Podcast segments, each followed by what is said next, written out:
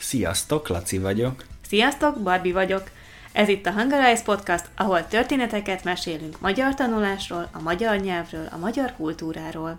A mai epizódban egy különleges programról mesélek nektek, amit Barbie szervezett nekem a születésnapomra. Na, ki a kedvenc kollégád? Szilvi.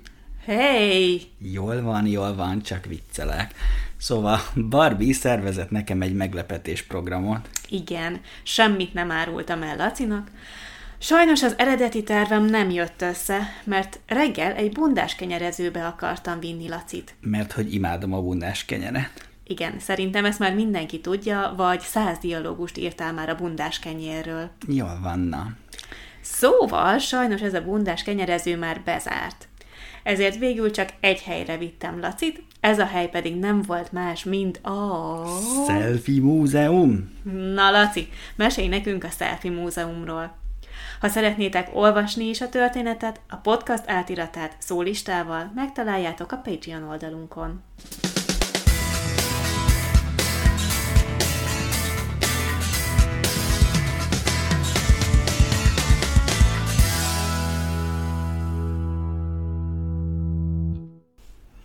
Szóval a Selfie Múzeum. Hát, srácok, ez egy fantasztikus hely. De kezdem az elején. Reggel fél tízkor találkoztunk Barbival a hármas metró végállomásánál, onnan mentünk be a városba. Amikor megkérdeztem Barbit, hogy hol kell leszállni, azt felelte, hogy majd szól. Minden megállónál törtem a fejem, hogy na, talán itt. Végül a Deák téren szálltunk le, és elindultunk gyalog a bazilika felé. És akkor már tudtad, hova megyünk? Fogalmam sem volt. Illetve a Cat Café-ra tippeltem, de az nem lett volna meglepetés szerintem. Szóval csak sétáltunk, meg sétáltunk, közben beszélgettünk, és már majdnem az operaháznál voltunk, amikor egyszer csak megálltunk, és akkor ott volt a Selfie Múzeum. Egészen pontosan a Museum of Sweets and Selfies. És meglepődtél? Mm, azt kell mondjam, hogy igen. Soha nem voltam még ilyen helyen, és ha bár szeretek minden őrültséget, nem vagyok egy selfie királynő. Bent rengeteg édesség és cukorka fogadott, és ami a legdurvább, minden rózsaszín volt, de tényleg minden.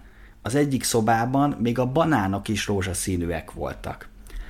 Rengeteg érdekes kompozíció volt, ahol tudtunk fotózni, de a két kedvencem egyértelműen az unikornis és a cukorkákkal teli medence volt. Érthető. Ah, az unikornis a kedvenc állatom, annyira menő, de még soha nem volt lehetőségem unikornison lovagolni.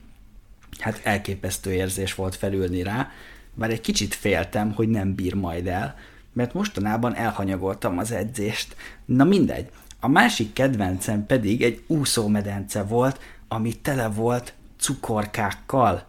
Ebben mindketten készítettünk fotókat, és szerintem ez egy fantasztikus ötlet. Persze nem igazi cukorka volt, csak műanyag.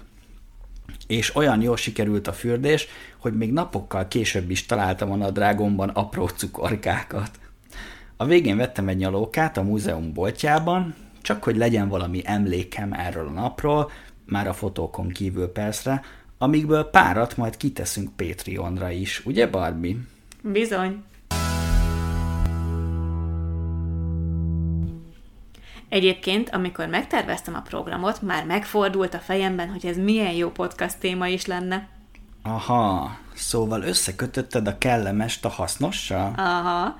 És mi lenne, ha csinálnánk még ilyet, Laci? Mármint, hogy elmegyünk valahova a városba, és utána mesélünk róla a podcastban? Aha. Jó ötlet, benne vagyok. Nektek hogy tetszik az ötlet? Majd írjátok meg nekünk. Ebből a sztoriból is kiválasztottunk nektek öt szót, ami azért fontos, mert...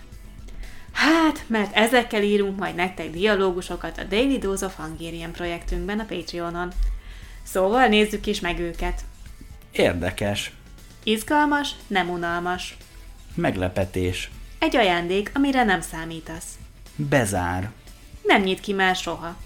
Fotózik. Fotót készít, fényképez. Cukorka. Egy kis édesség. A következő epizódban Szilvia történetét meséljük el nektek. Az is hasonlóan érdekes lesz. Bizony, szóval mindenképp hallgassátok majd meg. Sziasztok! Sziasztok!